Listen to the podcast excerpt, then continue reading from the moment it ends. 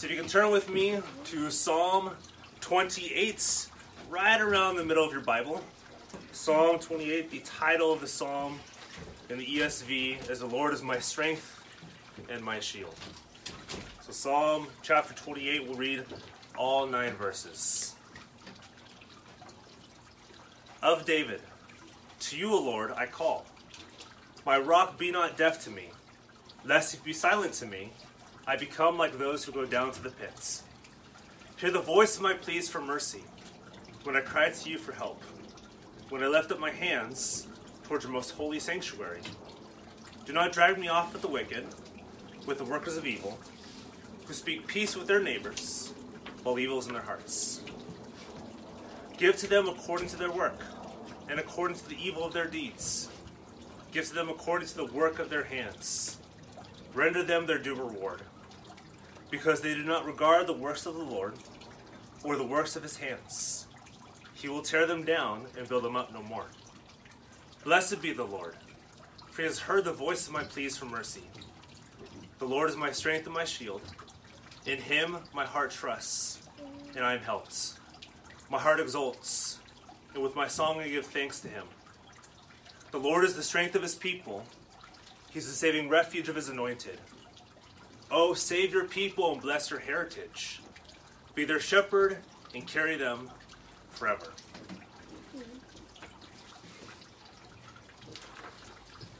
So, about 20 years ago, in the summer of 2002, something pretty incredible happens.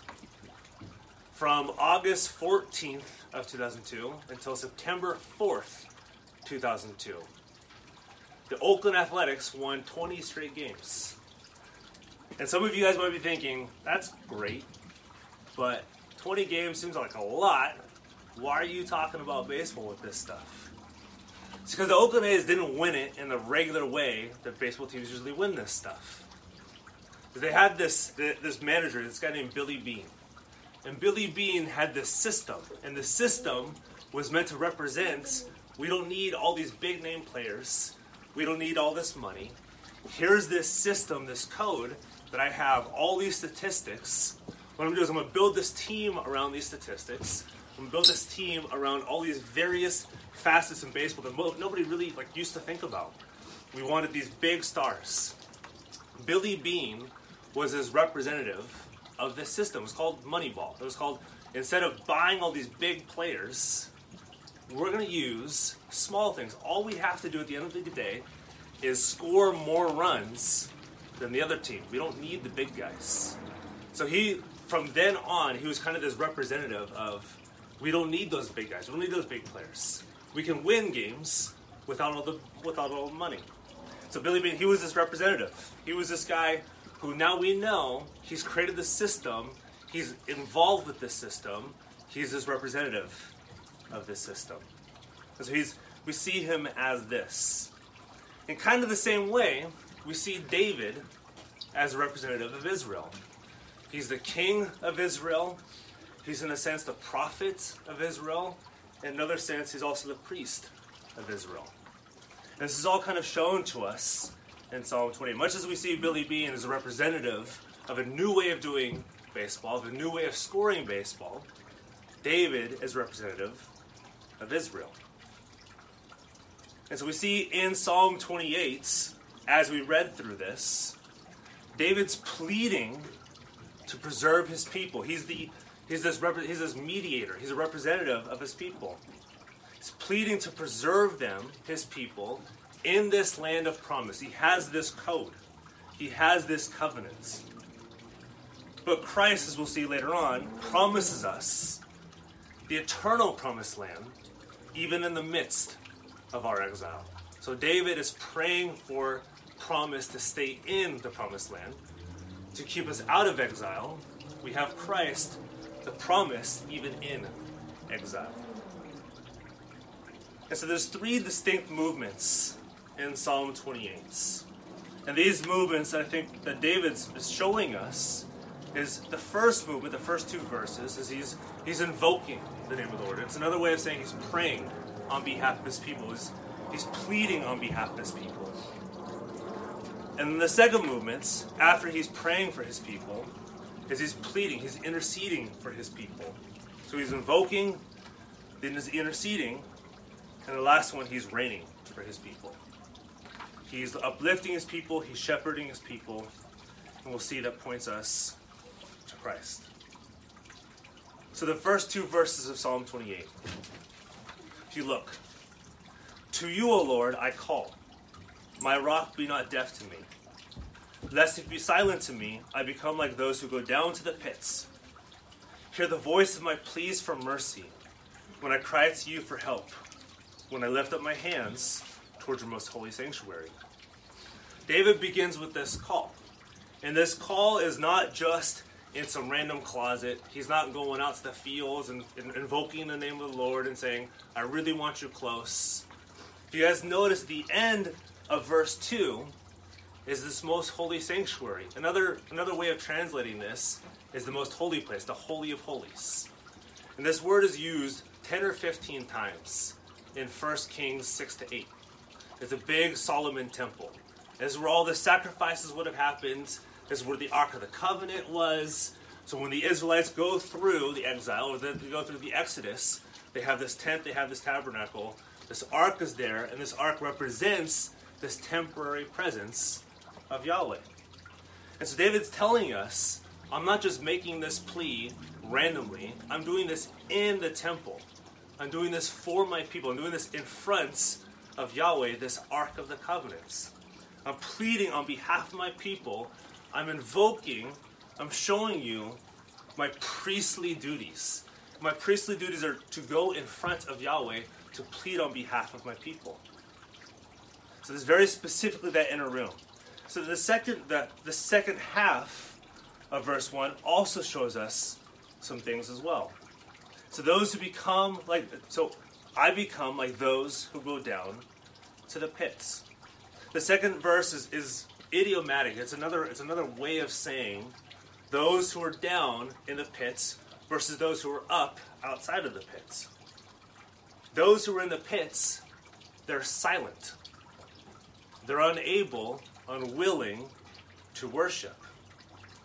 And those who are in the pits don't receive blessing, don't receive that communion with Yahweh, which is why David asked in the beginning, I call to you, Lord.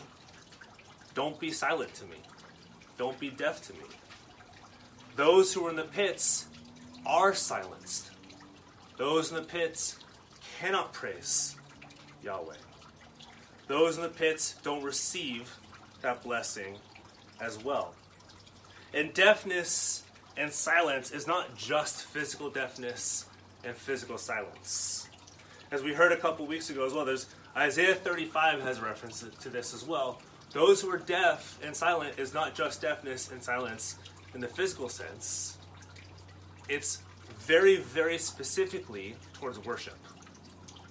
They don't worship, so there's silence. They don't receive blessing because it's deaf. And then those who have the ability to speak, like we've seen in Mark 7 a couple weeks ago, it is for the purpose of praise. It is not just to receive the ability to hear and just the ability to speak. It is for the very purpose of praising. And so those nations that are outside of Israel right now, so they're in this land, they have this covenant, they have the tent, they have the temple, they have the ability to praise, to worship near the tents. Those outside of Israel are in exile. They don't have this ability. And so he's saying, don't make us like them. Those who are outside in the pits, don't push us out into exile. Keep us in your covenant. Keep us in your loving kindness. There's no praise or blessing outside of Israel. There's no praise or blessing outside of that tent, outside of that tabernacle. It's exilic silence. It's this pushed out silence. And so David is pleading and interceding for his people. Lifting up the hands was another duty of the priest. As he places the sacrifice and as it gets burned up, he lifts up his hands into praise saying, Accept this sacrifice on our behalf as our repentance. So David's continually pleading, Do not make us like those who've been pushed out of your name. We do not want to go in exile because exile is separation from your blessing. So he's acting in this, these first two verses, he's, acting kind of like a priest. He's interceding on behalf of his people. And that, like I said, this most holy sanctuary shows us this as well. And this is pre-exile. So in this in this beginning section, David's invoking, he's mediating, he's representing his people in front of this tent, in front of this tabernacle. Much like at the beginning when I talked about Billy Beane. Billy Beane was a representative of the A's. So when the reporters want to talk about a game won or game lost, they don't talk to the players, generally speaking. They talk to the manager. They talk to the guy who runs the show.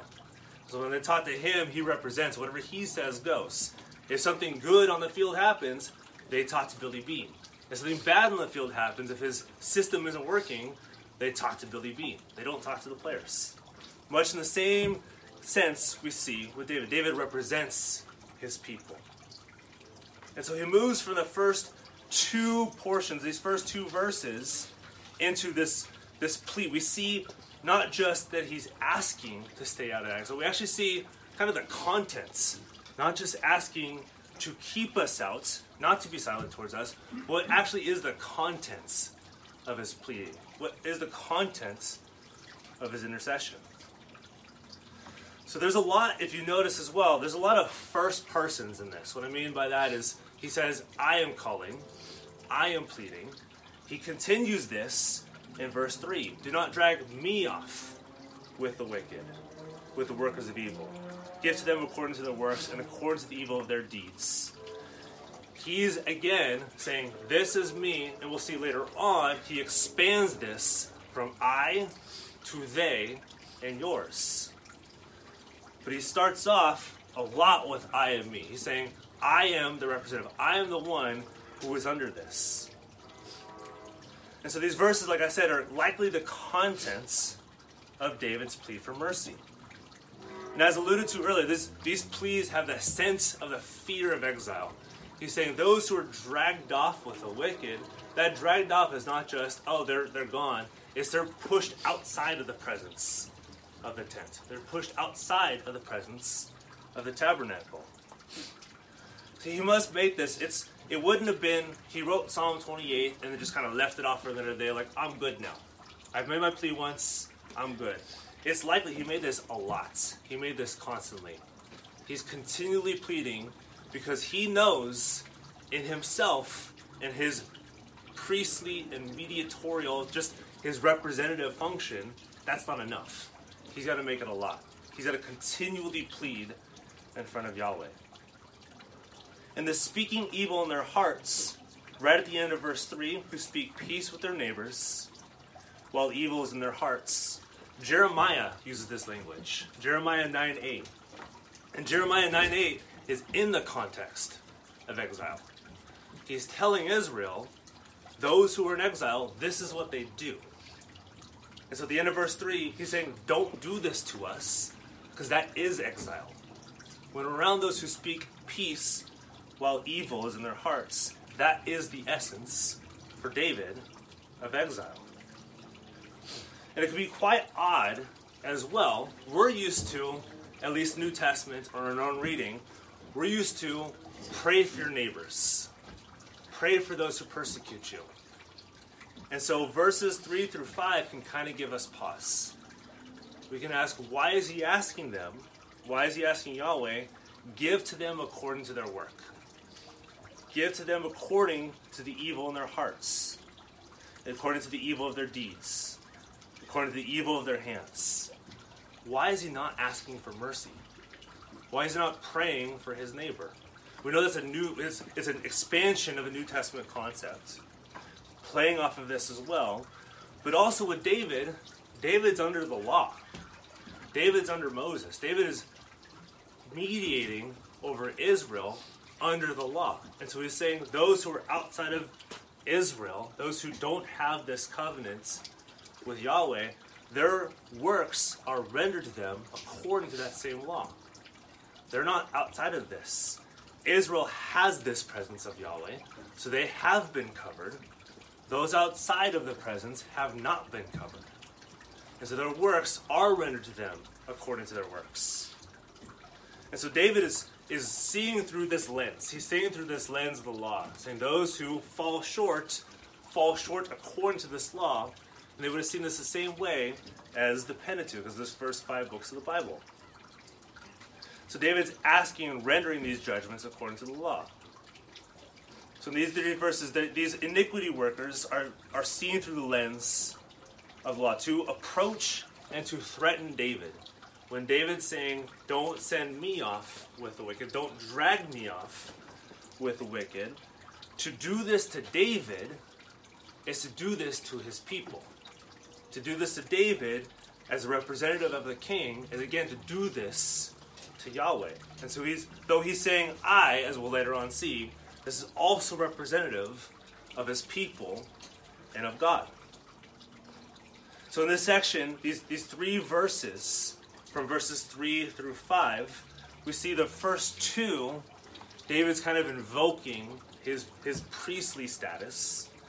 And this one, he's kind of invoking a little bit of his prophetic status. He's rendering judgments.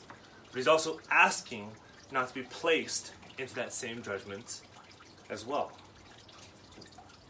And so he, after moving through these first two sections, praying and pleading, giving us the contents of this prayer and this pleading, he ends with the answer. And what's significant about this answer is verse 6 Blessed be the Lord, for he has heard the voice of my pleas for mercy. This is the first time he uses it. Uh, the first 28 Psalms, this is the first time we see the blessing formula when it says, Blessed be the Lord. When he says this and he goes through this content, for he has heard the voice of my pleas for mercy, he's confident, even though they're in the midst of this promised land and praying against this exile, he's confident his prayer is going to be answered. He's not just hopeful, he's confident. For he has heard past. He's founding the promise, he's founding his confidence in the promise. He's heard the voice of my pleas for mercy. So he's assuming this positive outcome. He knows Yahweh is his Lord. He knows Yahweh is there for his people, will preserve them in the midst of exile. And so after he begins with this blessing formula, after telling us, after telling the people of Israel, please don't put us into exile. Please keep us in your presence. Please keep us in your tents. Please keep us in your tabernacle. Don't drag us off with those who are outside.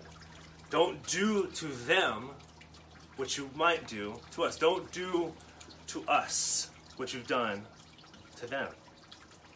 And the verse 7 through 9 is kind of like the content of verse 6. So it's almost like, why bless the Lord? So when he goes from verse 1 to 2 and then explains it in verses 3 to 5, it's kind of the same thing he's doing in verse 6 and then 7 and 9. He tells us what he's doing and then tells us why he's saying it. So verses 7 and 9, likely the context of what this answer prayer is. And we start seeing this switch too. This switch from verses 1 through 7 of a lot of I and me. He's saying, Don't drag me off with the wicked. I make these pleas for mercy. Hear the voice of my pleas for mercy when I cry to help. There's a very definite switch in verse 8, if you notice. Even after verse 7, and with my song, I give thanks to him. And he goes immediately to the Lord is the strength of his people. So he starts off by saying, I am the representative. I am the one who represents my people. I am their prophet, their priest, and their king. I am their mediator. Then he says, But I am acting on behalf of my people. The Lord is the strength of his people. He is the saving refuge of his anointed. So he switches so though David, though David is praying, though David is praying for himself in these first couple verses, in reality, him praying for himself is praying for his people. It's not two separate ideas. Because he's their representative, he prays for his people. At the very end as well, oh, save your people and bless your heritage. Be their shepherd and carry them forever. David was that shepherd. And shepherd language, especially in the Psalms, is usually used for kings. It would have been like a rule. Take your flock, take your sheep, and rule them. Not in a bad sense, but rule them, again, according to what Yahweh has said. David was that shepherd. Shepherd them and carry them forever. So he's pointing to a coming true shepherd. Shepherd your people and carry them forever. And so at the end of the day, we can see from Psalm 28 so David's clearly praying for his people. He's asking them to be preserved from exile. And we wonder as well with Christ. Christ was that true representative who did pray for his people. But what's significant with Christ is he was the one who was put into exile. So while David is praying to preserve us from exile, Jesus was the one who was pushed out of Jerusalem onto the cross. He was one who was exiled. When David's asking, Do not drag me off with the wicked, Jesus was the one who was dragged off with the wicked. Those two thieves on the cross at the end of the Gospels. Jesus was counted as one of those thieves. He was counted as a rule breaker. 2 Corinthians 5 talks all about this as well. He who knew no sin became sin for us. And so we can see all these things that David's asking to be preserved from. Jesus says, I will take those on. When David's asking, preserve us from iniquity workers, Jesus says, I will become as an iniquity worker. Because we ourselves are those iniquity workers. We're the ones who should be dragged off with the wicked. We're the ones who should be given according to our work. We see Jesus is the one who takes on this blame and says what David was praying for because he couldn't do this himself. All he could pray for was, Don't put me there. I can't take that burden. My people can't take that burden. We can't take that burden. You can't take that burden. But what David's saying is, I can't do this. Christ saying, I've done this. I was one who was rendered an iniquity worker. I was one whose sin was placed on my shoulders. I was one who was pushed outside of Jerusalem. I was pushed outside of the Holy Land. I was pushed onto the cross to take on the iniquity worker's sin, our sin. And so all of this stuff points us, David is acting as representative, but he's pointing us not just the one who will represent his people, but will take on his people, will give his people a promise in the midst of exile versus asking to be taken from exile. And so this reminded me of Heidelberg Catechism, Lord's Day, number 12, question answer 31. And it says, Why is he called Christ? That is anointed. And it answers, Because he has been ordained by God the Father and anointed with the Holy Spirit to be our true, or be our chief prophet and teacher, who has fully revealed to us the secret counsel and will of God concerning our redemption, our only high priest, who by this one sacrifice of his body has redeemed us, and who continually intercedes for us before the Father, our eternal King, who governs us by his word and spirit, and who defends and preserves us in the redemption obtained for us. So when David's pleading and praying on behalf of his people, we get the true prayer, the true pleading, and the guarantee in John 14 to 17 with the high priestly prayer. When Jesus says, All that you've given to me, all whom I represent, I have presented back to you perfect. I have presented back to you justified. What only David could pray for, Jesus does. Jesus does We see that in John 14 to 17. When also Jesus cried, My God, my God, why have you forsaken me? You have left me. You have counted me as one of those sinners, which is the very thing that David's asking them not to do. Don't carry me off with those sinners. Jesus is saying, I've been carried off as a sinner to cover your sins, to be obedience under the law that you have not fulfilled on your own. So, all of this, Psalm 28, again, we see David is pleading on behalf of his people. He's pleading to stay in the land of promise, to not be put off into exile. And we, as Christ followers, are promised that eternal land, that promised eternal land, even right now in the midst of our exile. So we can be confident right now in our exile, in your exile, whatever it may be, because we have this promise versus fearing what's to come, fearing anything after this, because we have the blood of the true representative over us, the one whom David pointed to us, the one whom David pointed towards in Psalm 20. And so, again, as we, though in exile, as pilgrims on this foreign land, have the true promised land to look forward to, even in the midst of exile. We have Christ who's promised this to us, took on this burden on our behalf, became like sin for us. Israel had a temporary residence that they tried to stay in. They tried and failed. However, we look forward to, you look forward to, an eternal residence that is absolutely guaranteed no matter how bad the exile gets. Let us pray.